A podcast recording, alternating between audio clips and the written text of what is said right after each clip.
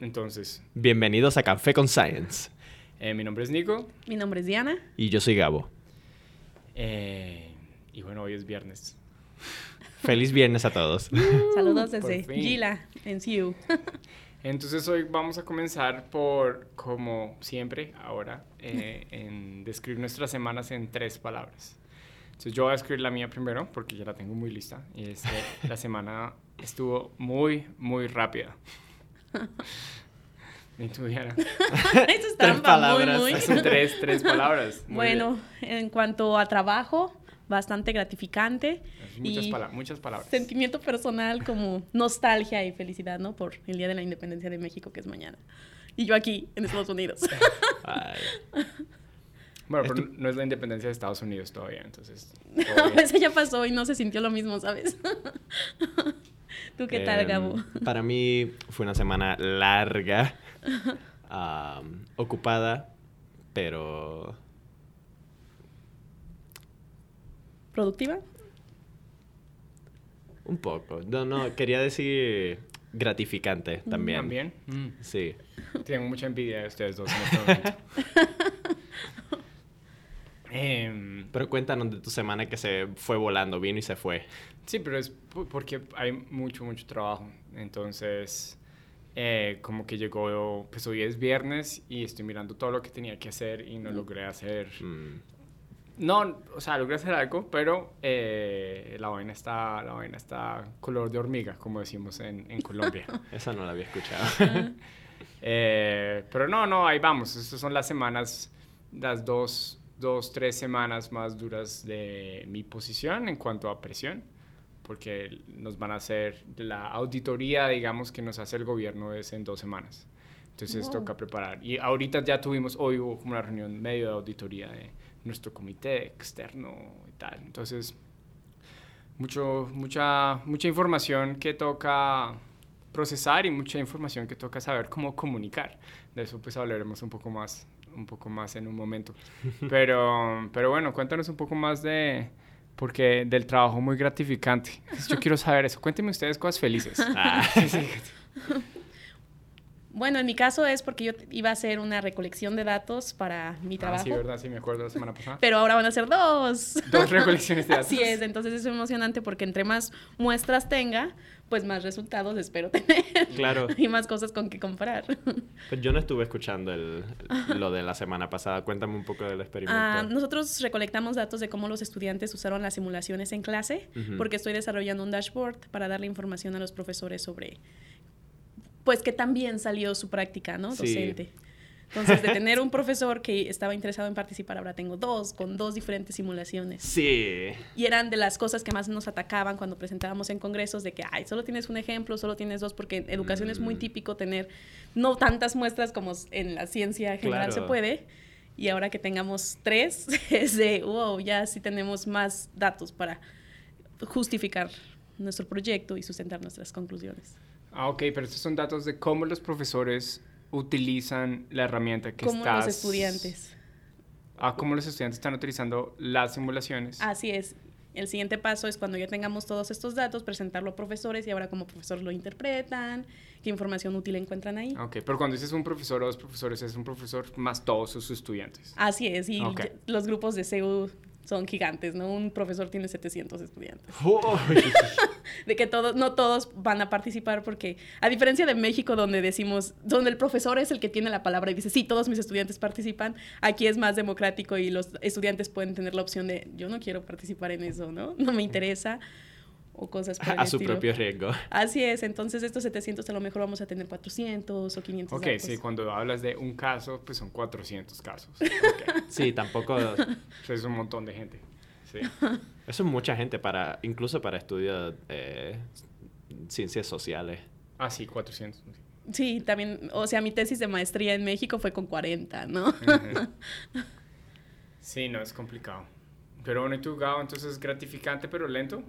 Una semana muy larga. No sé, se- estuve haciendo muchas cosas también. Siento que han pasado mil años desde el lunes. Eh, pero, pues, acá- tuvimos la, la primera reunión de un, un programa de, de mentoría que estamos empezando en el Departamento de Astrofísica, ah, ya creando pequeños grupos para reunirnos y hablar acerca de cómo sobrevivir la escuela graduada. O sea, como de apoyo de estudiantes a otros estudiantes, digamos. Sí, así mismo. Y tenemos grupos con eh, postdocs, estudiantes mayores como de cuarto o sexto año y menores de primero a tercer año de, en- de la carrera PhD. y, y pues sí, empezando la semana con eso. Luego... Ay, ¿qué estuve haciendo?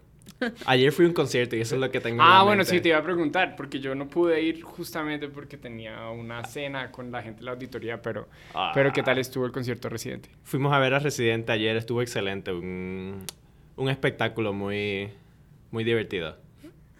Es- ¿Mucha gente o...? mucha gente, llenísimo. Era, era un bar como mediano, yo diría. Sí, es que yo, yo quería ir porque el sitio no era muy grande. Y entonces... Aún, aún desde atrás, tu- un grupo de, de nuestros amigos se quedaron ah, cerca de los baños y la barra y estuvieron...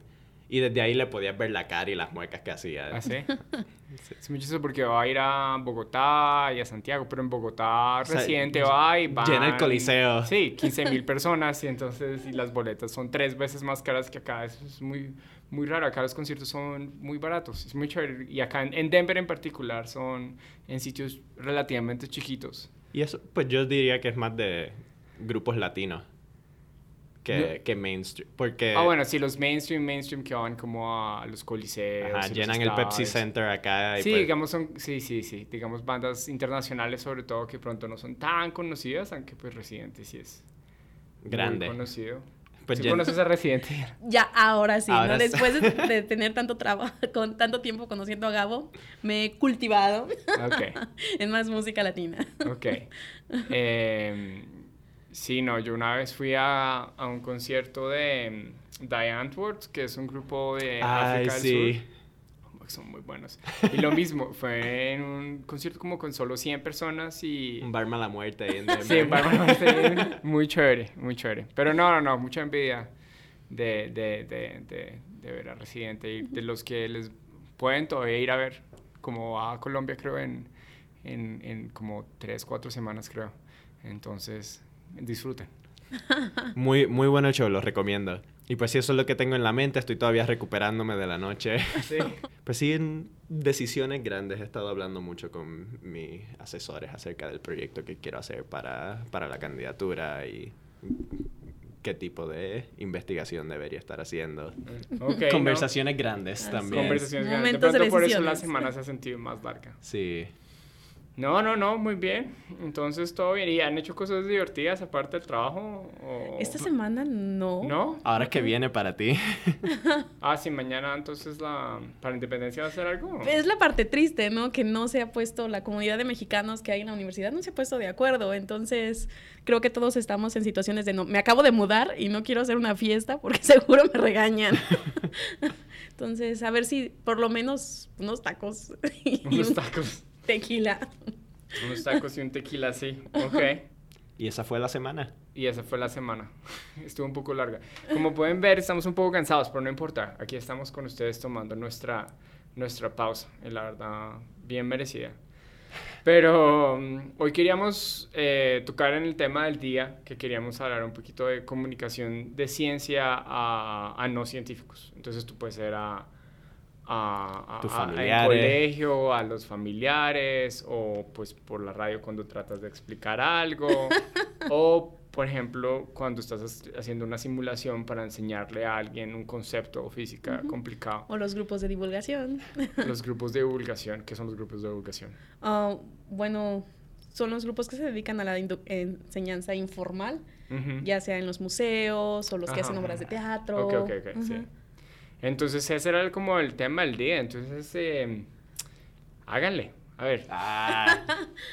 No, nos tienes que empezar. no- Nos contaste de que había pasado algo, que No, les trajo pero el tema. Sí, sí, es, es, es, es, es chistoso porque, o sea, digamos que yo personalmente soy de la opinión que los científicos tienen la obligación de, de, de, de hacer que su trabajo sea, esté disponible para el público en general, porque lo que financia nuestras investigaciones, sobre todo aquí en Estados Unidos, pero en general en todas partes del mundo, son los impuestos y los impuestos los pagan los ciudadanos y los ciudadanos tienen derecho a tener el acceso a los, a los productos de su inversión. Pues puede ser que no, estoy diciendo que tengan que tener acceso al, a los datos eh, sin procesar o a las máquinas o tal, pero yo creo que sí hay una responsabilidad en cuanto a los científicos de, de hacer un esfuerzo de comunicar qué han hecho con este trabajo. O sea, pues es normal. O sea, yo pago por un servicio, yo quiero saber qué pasó, ¿no? Em, y, y, resulta que esa no es la opinión de todo el mundo, ¿no?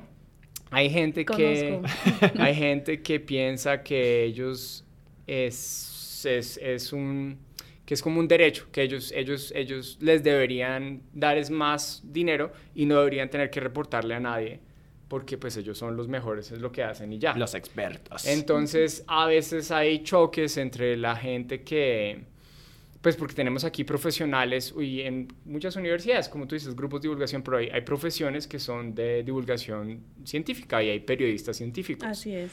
Y a veces cuando hay choques, eh, es, es, es, muy cansón. Tú sabes, en, en un departamento que conozco relativamente bien, hubo un choque donde una, pues también habían otras dinámicas, ¿no? Es una profesional de comunicación científica que simplemente mandó un correo a todo el departamento a, a, simplemente informarles que iba a ella a enseñar una clase de divulgación científica al público en general.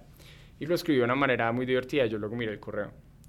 Y resulta que uno de los científicos de ese departamento, joven, eh, respondió a ese correo pensando que solo le estaba respondiendo a ella, oh, no. pero le respondió a todo el departamento y un correo súper pasivo, agresivo, grosero, claramente que yo soy un hombre, tú eres una mujer y tú no sabes de lo que estás hablando y a lo que tú te dedicas no debería dedicarse a nadie. No traigas a mis estudiantes. Y entonces obviamente en ese departamento se formó un bollo y todo el mundo, o sea, de lo que yo escuché, todo el mundo apoyó a la profesional y ella pues muy, es que es muy inteligente, eh, respondió a todo el mundo como un poquito como, ah, esto es un chiste, o sea, qué chistoso, pero tienes que tener cuidado que los chistes se pueden malinterpretar en correos.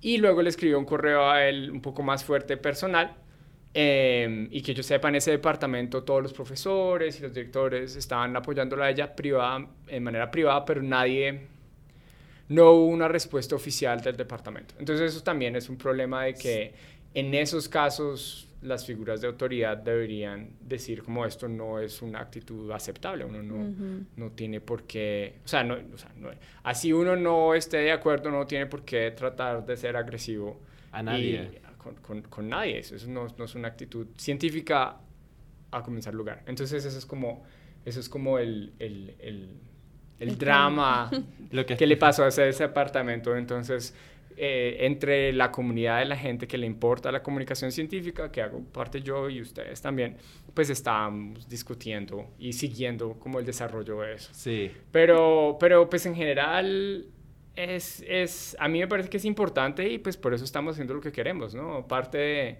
esto llevo hablando mucho tiempo, pero lo que quiero decir es parte de la meta de, lo, de, este, de este proyecto es darnos una plataforma para pues entrenarnos en, en explicar pues, nuestras vidas y la ciencia y tal. Eh, pero también para, pues, para hacer eso, comunicación científica. Y abrir un espacio a los que quieren compartir su trabajo y que, porque a veces están las puertas cerradas y, es muy difícil a veces compartir lo que estás haciendo y, las herramientas para tener la habilidad de hacerlo bien. Entonces, entonces, ¿qué iba a decir yo? Pero podríamos comenzar, digamos, yo he tenido o, he tratado de, tener varias em, iniciativas y participar en dar charlas públicas, en hacer en podcast, en hacer videos y tal. Pero, mm, ¿cómo les ha ido a ustedes en las experiencias que ustedes han tenido en tratar de comunicar, por ejemplo, su trabajo? A, pues, a, mí personalmente aquí en Colorado eh, he encontrado muchísimas oportunidades para, para hablar del trabajo. Aparte de la universidad hay varios institutos grandes y siento que hay una comunidad científica interesada en, en hablar o dialogar con, con el público. Y, y pues para algo que me tocó a mí fue cuando, cuando llegué al departamento de astrofísica. Hay, hay una serie de charlas que se llama Astronomy on Tap, donde van a cervecerías locales. Um, y un científico va y presenta una charla de unos 10, 15 minutos para, para todo el público que, que pueda entender a alguien con un grado de, de la superior o, o menos. Y me tocó dar una de esas charlas el primer año que estuve ahí. Estuvo excelente, una experiencia bien rica. Todo el mundo divertido, con su cerveza, alegres. Y un ambiente muy, muy abierto. También el, aquí en la universidad, el, el planetario tiene una serie de charlas de estudiantes graduados. No, así es que los astrónomos ya tienen resto de programas, ¿no? Están, están bien organizados. El, de hecho, el planetario de aquí es un recurso excelente y todo. si tienen la oportunidad de visitar a Boulder o de visitar el planetario aquí, los recomiendo. Tienen, tienen música y pintan el, el techo, el domo. Ah, sí, porque el, el- el planetario no es como la pantalla de más resolución del mundo, una Sí. vaina así ridícula. Sí, es un- un- una pantalla Que es 8K. 180 sí, grados. Sí, 360. No, bueno, 180. 180, sí. sí, sí. Pero la vaina sí es como 8K, pero es que no es proyectado, sino es, es una pantalla. Es- No, sí es proyectado. proyectado? Tienen, tienen un... Una máquina de mapping, ¿no? Sí, exacto. Ok. Con ocho o qué sé yo cuántos proyectores sincronizados para tener todo. Mm, Todo ahí en el pantalla, domo. pantalla, Ok, es proyectado igual. Ok, eso tiene más sentido. Sí, es como- sí, sí, como, wow. Pero tienen... Están en proceso de conseguir supercomputadoras para hacer más visualizaciones, todo, toda una cosa. Sí, eso es algo que también me he dado cuenta de, de Boulder, ¿no? Con que tiene impuestos. muchos Sí. Proyectos, tiene muchos museos. La, la- aquí la misma universidad, ¿no? Tiene el Sí. Museo de Arte, el Museo de Historia Natural, el Planetario. Entonces, pues yo siento que Boulder sí es una universidad que se preocupa por exteriorizar el conocimiento que está generando. Y pues sí me extraña un poquito escuchar que hay personas que dicen, no, no deberíamos hacer esto, Eso ¿no? Fue en, en un departamento en alguna universidad. Pero, por ejemplo, mi experiencia, que yo me dedico a la educación, sí me he encontrado con muchísimas de estas personas en, en toda ¿Ah, mi sí? carrera, ¿no? Desde el momento, por ejemplo, yo estudié física y mi maestría fue en física educativa. El desprestigio que muchos, incluso mis amigos, dijeron, es que ¿cómo te vas a dedicar a la educación? ¿Por qué estudiaste algo tan difícil para terminar siendo maestra? Entonces, desde ahí se ve que, El- que el el, trabajo... Así es. Pero y es la desvalorización del conocimiento que se está generando. ¿Y quién dijo que enseñar era fácil? Esa es la parte que yo no entiendo. Yo digo, no, si es enseñar es muy difícil, sobre todo con, con, con colegio, con niños en colegio. Es, yo me quito el sombrero, no tengo sombrero ahora, pero si tuviera me lo quitaría. Entonces, la primera experiencia que encontré con, con esta pared fue, yo hice mi, tesis de licenciatura, por ejemplo, en un centro de investigación en México, en el CIMBESTAB. Y pues, como era típico, nos reuníamos a, des- a- a tomar el lunch con los amigos y todo eso. Y en un evento, el director del CIMBESTAB se fue a sentar con nosotros y a preguntarnos sobre nuestras investigaciones, que cómo íbamos. Yo no lo conocía, así que estuve muy al, pues un poquito donde no, no hablar, ¿no? Dejar que ellos hicieran su conversación. Y no sé cómo la conversación salió en el que él empezó a atacar, él, el director del CIMBESTAB, empezó a atacar el grupo de investigación educativa, que era este, un desperdicio de, de dinero, ¿Ah, de sí? espacio, de tiempo, porque él tiene a la mentalidad de que la ciencia no es para todos. Solo Mm. algunas personas dotadas por Dios tienen acceso y derecho a la ciencia. Entonces, que era un desperdicio investigar recursos para hacer la ciencia accesible cuando no era posible, ¿no? Mm. Entonces, esas son las mentalidades que muchas personas tienen y por lo tanto la divulgación y la educación quedan Sí, muy abajo, ¿no? sí, De, sí. la ciencia es difícil, no la va a entender todo el mundo, ¿para qué pierde su tiempo haciéndolo? No, es, es, es muy raro ese punto de vista porque es como muy, no sé cómo decirlo en español, como muy self-serving, como porque estás haciendo un argumento para decir que tú eres especial. Sí. Entonces, eh, yo soy especial y nadie es tan especial como yo. Y, y simplemente, pero es muy, es no científico porque los datos justamente no soportan eso. O sea, los datos dicen que, que, buenas prácticas de enseñanza hacen que la gente sí aprenda más, que el acceso a, a- a buenas, eh, buenos recursos educativos tiene un impacto en la comunidad y es más, puede producir más científicos. O sea, no es, no, no, no es que el número de científicos esté conservado. Es. No hay un límite. No es que, sí, no es que se toque esperar que uno se muera o una se muera para que luego reencarne. O sea, no, no, no estamos en ese nivel. Y por eso es muy, es un- es- es- es muy raro. Yo, yo no lo entiendo.